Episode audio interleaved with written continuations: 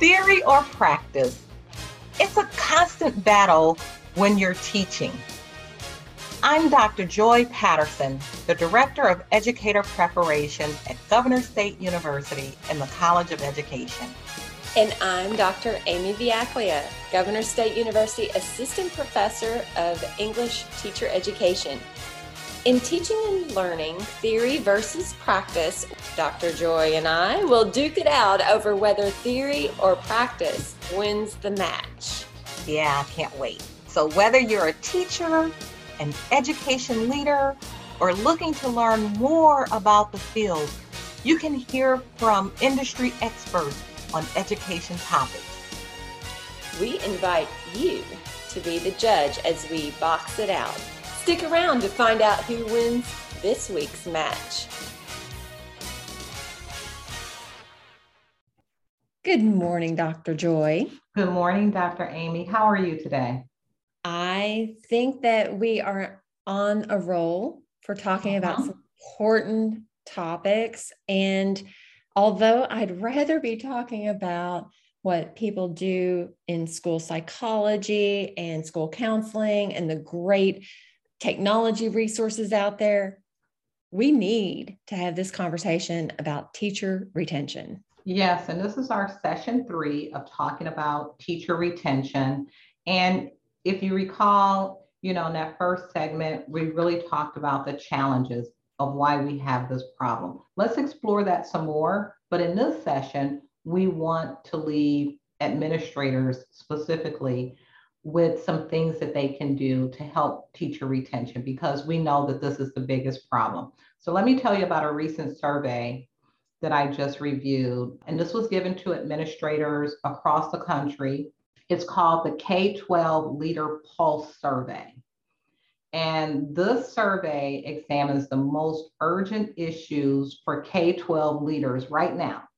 So, number one was climate and culture. And so we talked about that before and belonging and all of those things. The second one was employee retention. And the third one was learning loss. As sad as it is, Amy, I am not surprised that learning loss took a back seat to employee retention. Are you? I we have to have we have to have teachers in the classroom in order to stop learning loss and advance new learning. Absolutely. We can do anything until there are teachers in the classroom. Absolutely. We have to have the tools and the teachers have to have the tools. So right now there are three main factors, you know, of trying to understand what is the issue with teacher shortage? What's resulting in this teacher shortage? So there's three main factors that I can come up with. Number one, teacher recruitment new teachers. Number two, teacher retention. The average teacher stays for only five years now, compared to 50 years ago when the average teacher stayed for 20 years. And then retirement. So now what we have, Amy, is a perfect storm. That's what we have right now. Teaching has become less attractive for those who can. And we need those who can if we don't want learning loss. And though, when you think about it, those who can, I mean, just think you have three bright children, you have two young adults. And so when you think about those who can, like your children, they have lots of opportunities, right? And the pandemic revealed everything that's right and what's wrong about teaching, right? It was just on Front Street, all over the news. People were appreciative of teachers. You got a glimpse of what teachers were going through during the pandemic, but you also saw everything that was wrong with teaching. So those who can can explore their opportunities. So it's not as attractive as it used to be. So that's our first problem with attracting new teachers. Then we have teacher retention. And as I said before, teachers only stay an average of five years now. And the major reasons for leaving, I personally call them, you've heard this before, the five P's, which are pressure, policies, parents, pension, and pay. Those are the top five reasons that teachers leave. And then that third thing that makes up this perfect storm is that retirement is according to the National Center of Education Statistics, one third of teachers are eligible for retirement. One third. And so, can you imagine now you have this pandemic, which no teacher is happy with going through the pandemic and having to teach remotely and things of that nature and all the learning loss. So, due to the pandemic, those who can retire are retiring. So now we end up with this perfect storm of the inability to attract those who can, teacher retention, and retirement. And so no wonder we have a shortage. There's another little step in between recruitment and retention. And I think that's reflective engagement because teachers who are staying in the classroom, they're there for their own professional goals and advancement. What is difficult right now is their reflective engagement in that recruitment process and that retention process in which we have high quality mentors for our candidates who need field experience hours to see good teaching in practice. And so when they enter into student teaching, they might not have as good of an experience. And it's hard to find those placements also. And then when they enter their year one, year two, they are under prepared in the practice, even though they have a strong foundation in theory. So there's that other step one A and B that are missing. I'm dealing with this right. right now. It's a vital part, and we're having challenges ourselves when it comes to mentor teachers. The teacher shortage is not everywhere. So let's be honest about that. The teacher shortage isn't everywhere. It is more prevalent in urban and rural areas. So, what are suburban schools, more specifically, what are white suburban affluent school districts doing to attract and retain teachers that other school districts can do. So last time we were talking about companies, right? And companies with the best employee retention. And these companies, they span from car dealerships like CarMax, believe it or not, to pharmaceutical companies like Pfizer's, to manufacturers like Procter and Gamble. So these companies, when I just throw out those names, they have nothing in common other than strong employee retention strategies. So what, so I want to just go through a list and see how you feel about this list of what we can glean, what we can learn from these companies that we can try to employ in the K-12 education system, realistic things. So I'm I'm really curious. What are they doing to okay. keep their employees? I, I, I need to know. Okay, so here, this one you'll love. Hire promising people people who are in it for the right reason. Okay, so we have an evaluation instrument in our methods classes called dispositions. That should gauge whether a candidate is in it for the right reasons. So I feel like at Governors State University, we do have some pieces in place that address that. I don't want someone going on into the classroom who doesn't have a focus on the children in front of them. Yep. So you got we got to start with the right people and those who can't shouldn't. so we there has to be some weeding. Okay, here's another one. Belonging and employee interaction. And this includes valuing diversity. We talked a lot about belonging in episode 2 mm-hmm. in our second in this three part series. Belonging is about honoring diversity. I think it's also about the kinds of diversity we are willing to welcome and embrace. So, racial diversity, mm-hmm. socioeconomic diversity, religious diversity, cultures, ethnicities, we are whole people. We are not parts of people. And I think at Governors State University, our programs are doing a good job of diversity and the belonging piece. So, what are schools doing to honor that diversity and that and to welcome people into their school and keep them feeling as though they are welcomed? Yeah, you know, in segment two, we talked about Dr. Angela Wells, who is the only African American teacher in her school. And it's a predominantly Latino school. And she felt like she wasn't valued because the school had no plans for Black History Month. So there you go. So then what happens is that she starts to feel like I don't belong. And so I should therefore go somewhere else. So you're absolutely right. Uh, here's another positive conflict resolution. These companies actually solicit disagreements. They want to know what bothers you. Let's talk more about that. Like, what do you mean by soliciting that feedback? So what is it? We were teachers, right? And you know, teachers teachers can complain. We can find lots of things to complain about.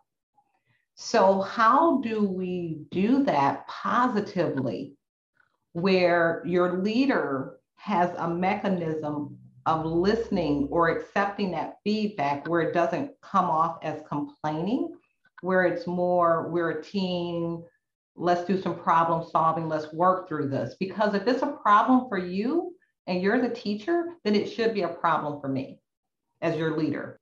So it's that defensiveness that people might have if they are approached with a problem or a concern. A lot of people put up their guard but if we can have this open door, open arms type of policy in which we can talk about issues, then then yeah. that can be really positive. It can be. So as long as administrators aren't defensive about their about the approach or uh-huh. if someone comes to them with a problem, then we can resolve a lot of these issues. And I think a lot of organizations struggle with this, right? So at the National Writing Project and other writing project sites that I've been involved in, we've dealt with this type of issue. Was this said correctly? Did someone take offense? But when handled appropriately and when someone is open to criticism, uh-huh. friendly, a friendly critique, then so much can be resolved at right. the time, at the place that it happens instead of festering. Right. And if I want change to occur, then I can come to you instead of coming to the teacher next door that can't do anything about my problems because now you're open. So, very good. I really like that one. What would you say about number four? This is more challenging because it's really abstract. Keeping your team happy, keeping your teachers happy. Okay, so what makes a teacher happy? All right, let me think about whenever I was teaching middle school. Some and things you're pretty that, low maintenance, right? I, am pretty low maintenance, right. really. Um, it was it was nice that we had Teacher Appreciation Week. Sure, it was neat to have a little note in my mailbox that said, you know, thank you for this specific thing that you did, or for being part of this committee. Wow. I mean, I didn't have to have anything more than that. Some snacks at the faculty meeting that was once a week or once every two weeks. It was awesome whenever they brought in the popcorn machine from the concession stand. We could smell the popcorn and we were excited. It didn't matter. Right. Teachers are really low maintenance. Really and I think really important is when teachers have what they need right? That really makes teachers happy because teachers will beg, borrow, and steal to get what they need. And if you could provide them, hey, you need a camera, I'll get you a camera. Hey, you need this materials, we'll work on getting you those materials. Makes a teacher really happy. It's like Christmas. Exactly. Anytime a teacher gets a package. Exactly. So number five, yeah. Oh, it, right. It, It doesn't take a whole lot. Like I said, a note in the mailbox that does not cost anything but time, time that is very precious. So that's why it was more valued, perhaps uh-huh. than throwing a, a, candy bar in there with with no note. You know, that that yes, cost more money than the note does, but the time is precious and we recognize time is precious. So th- say thank you. So one of the things that I used to do as an administrator was I would buy a big box of Skittles, probably maybe four of those a year from Sam's. And I had a list of every birthday of every employee, and I would give them a card and a pack of Skittles every time it was someone's birthday. And I think that they really appreciated that just for someone that, I mean, those Skittles cost me 50 cents and it made all the difference in the world. Okay, you're going to love this one synergy, working well together. One of the things that I used to do is purposely create the schedule where teachers had opportunities for team planning. When I taught middle school, we had teams. Mm-hmm. Not so much when I taught high school. We had departments and we did have some people who had common plannings. I don't think it was as intentional as it was in the middle school. So in the middle school, we had social studies, English, math, all in one team.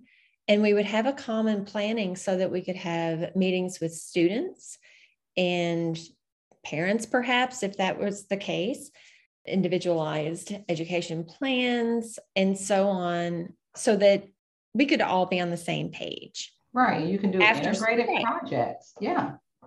When the team was very intentionally planned and put together, with personalities and attention to strengths and weaknesses, that team rocked.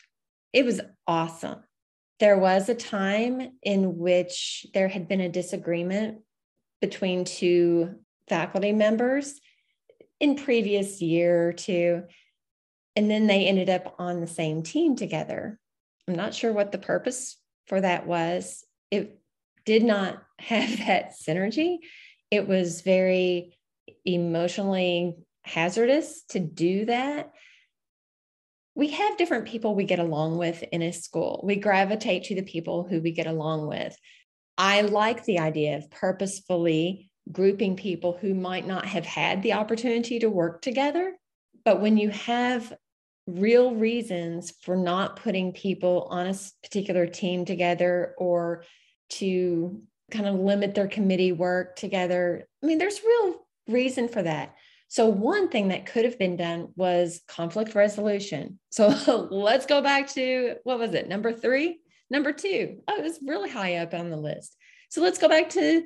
Right, the, you're right. It was number 3 mm-hmm. Yeah. So, going back to that one, conflict resolution never happened. Right. That could have been so valuable. It would have been so valuable. And then that team would have had synergy because all of the conflict would have been worked out.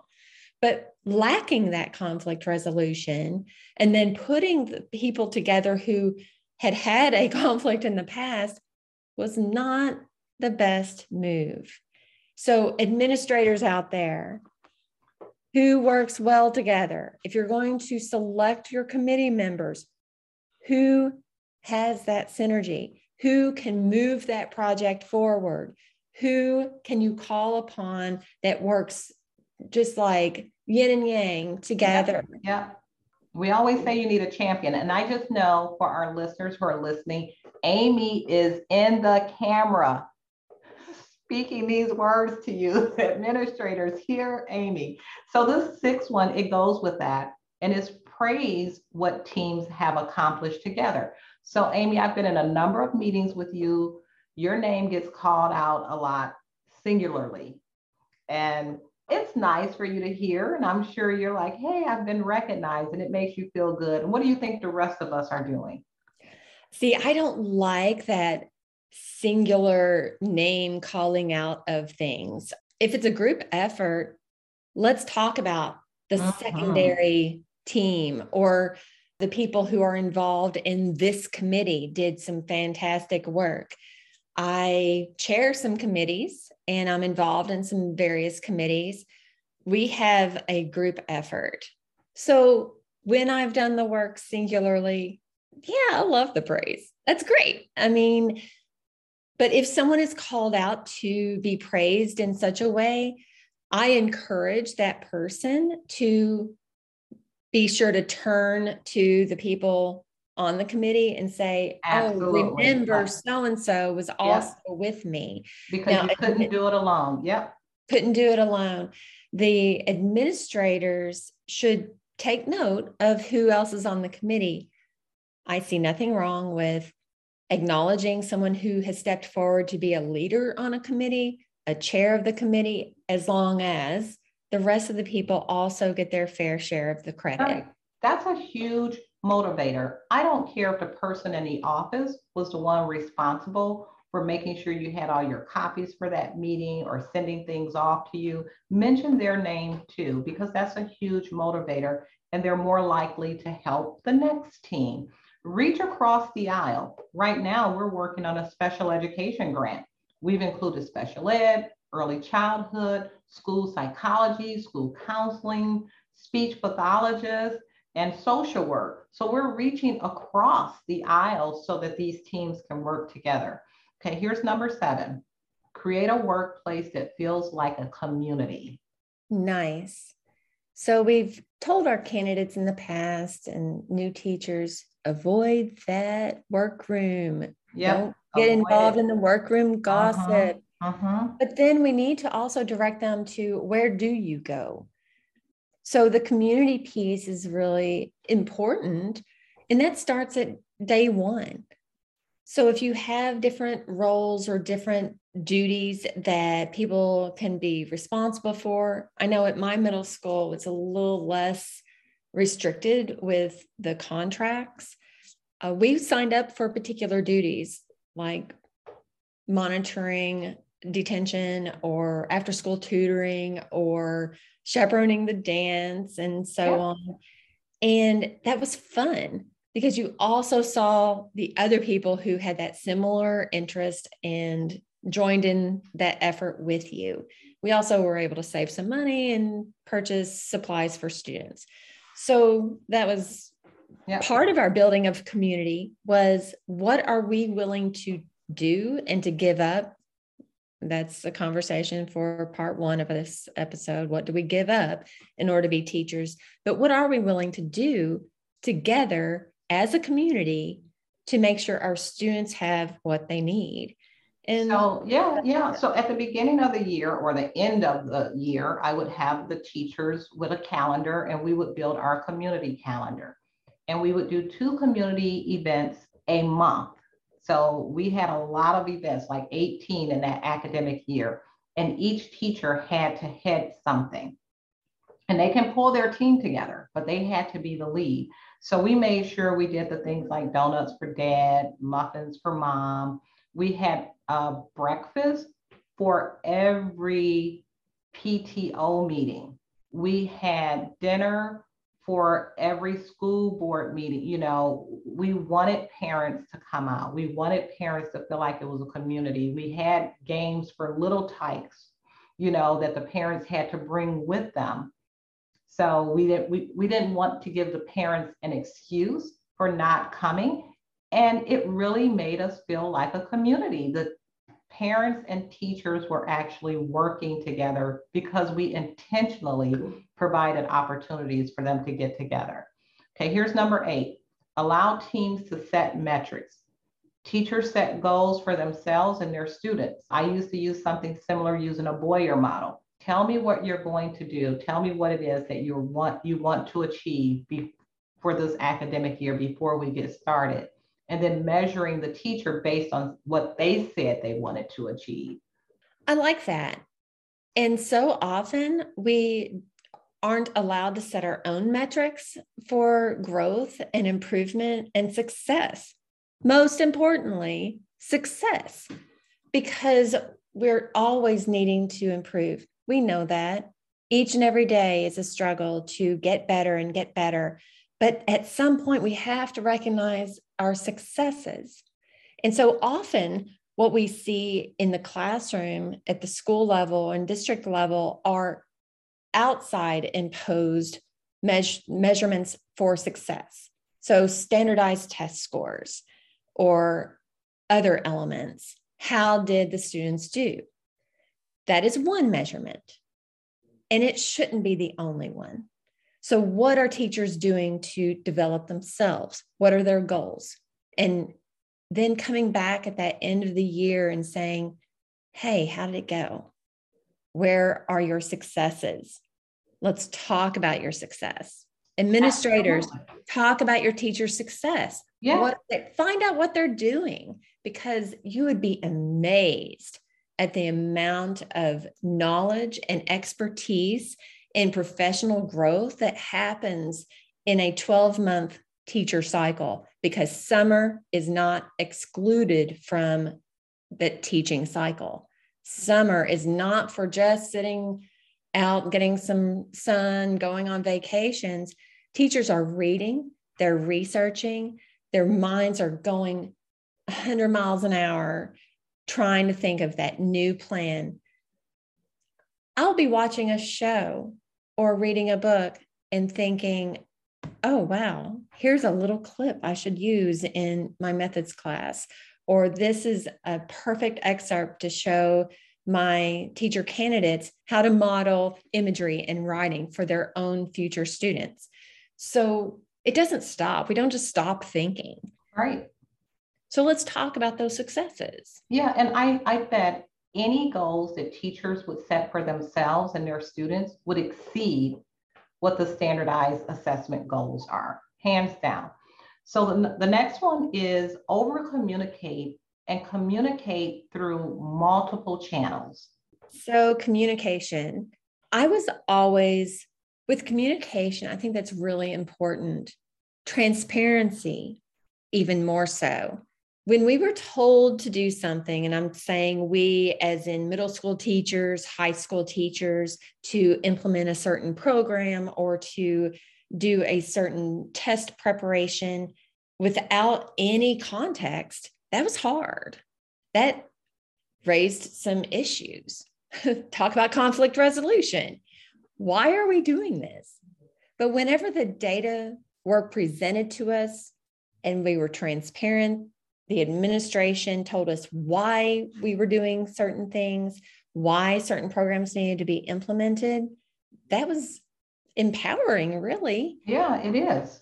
And even all the communication you get, you know, we receive communication differently depending on our style. My husband was an art teacher. Oh my gosh. You would really have to use a special communication for him for him to get it. So, I mean, we have to communicate often, right? And we have to use a variety of channels. Everybody's not checking their emails all day, right? So we have to have other opportunities. Know your know your teachers and know how best they like their communication channels. Okay, here's number, we only got a few more. Reward your employees. I like this one because teachers are, I hate to keep saying this, but most teachers are low maintenance and it doesn't take a lot to make a teacher feel appreciated.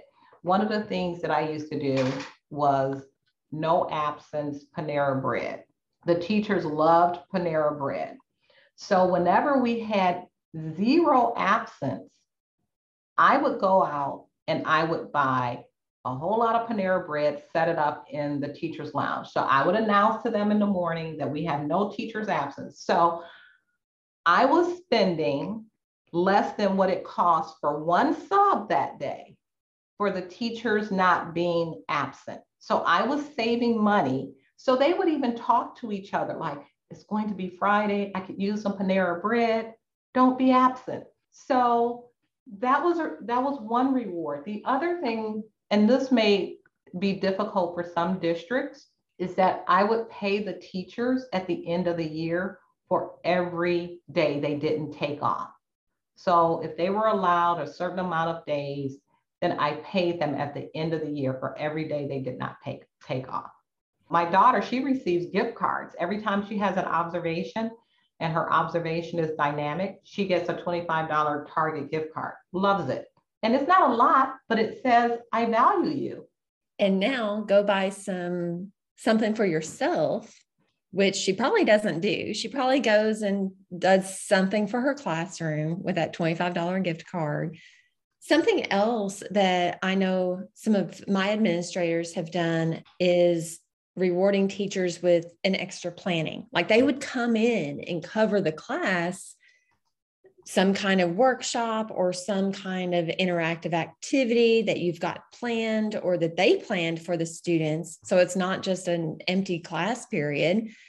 And you could be the observer, or you could go do whatever you needed to do that planning period, extending right. that space for yourself to grade or to call parents or have a meeting or breathe. Yep, small things to reward. So, really quickly, a few more growth opportunities. And so, I know you have a lot to say about growth opportunities. Teachers need to feel that they can grow beyond where they are. And sometimes that doesn't necessarily mean growing out of being a teacher. Right. It doesn't have to be that. But are administrators providing professional development opportunities that are not district mandated trainings? We have those trainings and we know that they are important and mandatory and valuable. However, our teachers also encouraged to do a summer retreat or an institute in which they are honing their writing practices, something that engages them in new forms of technology. And then, not just that, but are they asked to be leaders when they return from those opportunities to share with their colleagues? So that is an area for identifying growth potential in a teaching role. And here's the last one of making sure your teachers have tools to work with. There's a movie that I really love. It's called Burnt. It's about a chef and the chef, he's narcissistic and but he is very much into his tools. He has to have the right equipment. He has to have the right knives. He has to sharpen his knives. And when I think about teachers, I think about teachers, number one, as the tool. They need to be sharp. But I also think about the tools that teachers need to help them to be sharp. And we learned a lot about that during the pandemic. So many of the teachers didn't have the tools that they needed to be successful. So I think as administrators, we can do a much better job of making sure we equip our teachers to be the best that they can be. And we don't have to go down a pathway of, I can't do this, I don't have this. We can be creative. We can have these conversations in which administrators and teachers both ask, what is it we need to accomplish? And what are the ways to get there? What tools would make that possible? Okay, we can't have a $4,000 yeah, whiteboard. stereo sound, yeah. whiteboard. Mm-hmm. We might not be able to go down that pathway. Okay, let's look at different options. We don't have to take something totally off the table because of cost, because everything needs to be on the table for discussion. And if we have the right people around the table, different perspectives, different points of view, we've got some brainstorming that can take place that can accomplish anything, that can look at workarounds or make connections. Who is the network person? Who has some expertise or connections with a, community business owner who doesn't need a certain product anymore or is upgrading his computers. Why not at, tap into these resources? And if we don't have different perspectives around the table and we're just asking the administrator to come up with all the ideas and the answer is no then we're really losing out on what you said earlier about the community and what we can do to build that community and make those connections and really empower the community to be part of our educational system. Yeah. So this is good. This is a very good list, Amy. I want to go back to number one as we end, and we talk when we talk about hire promising people because we're doing this segment on retention. So you're going to have some administrators to say, okay, you just talked about we have a teacher shortage, and then you tell me to hire promising people. How do I hire promising people during a time in which we have a teacher shortage? At Governors State University, our programs are growing. They're growing exponentially. And I know that in secondary English education, I have three times the number of candidates coming into my methods class next fall than I do right now. So, administrators, communicate with your local university, your teacher preparation programs. Keep those lines of communication open. And we need placements, we need field experience, we need observation opportunities in the classroom. Don't make it too much of a hurdle or an obstacle to get into the classroom. Talk absolutely. To, talk yeah. to those teachers who you really value and see if they're willing to have that one-to-one partnership with the university themselves. Don't be the gatekeeper. So open those lines of communication, especially with Governors State University, because uh-huh. here we are in the South suburbs, ready with new candidates begging to be in your schools. Yeah, and we have opportunities for you to grow your own. And when you take those opportunities of growing your own, like with your paraprofessionals, it gives you opportunity to go down this list all over again, right? To have those growth opportunities, to value them, uh, and to make and increase their quality. So uh, hopefully this list is very helpful. I think it's very doable for the teaching field for an, administrators to implement. And I think if we can just take bite-sized pieces, uh-huh. we can make a nice, strong foundation and make teaching an attractive profession. So, and if anyone wants to talk to Dr. Amy or myself, please reach out to us about teacher retention. See you, Amy. Bye. Great conversation today, Joy. Thank you for listening to Teaching and Learning Theory versus Practice with Dr. Amy Vujaklija and Dr. Joy Patterson. We hope that you have been inspired by this conversation and will join us again as we talk about trends in education and perspectives on teaching. We welcome your comments and feedback. What conversations are you interested in hearing? We'll leave it up to you our listeners, did theory or practice win the match? I think it was theory probably this time. Uh, practice. Until next time, we're Dr. Amy and Dr. Joy.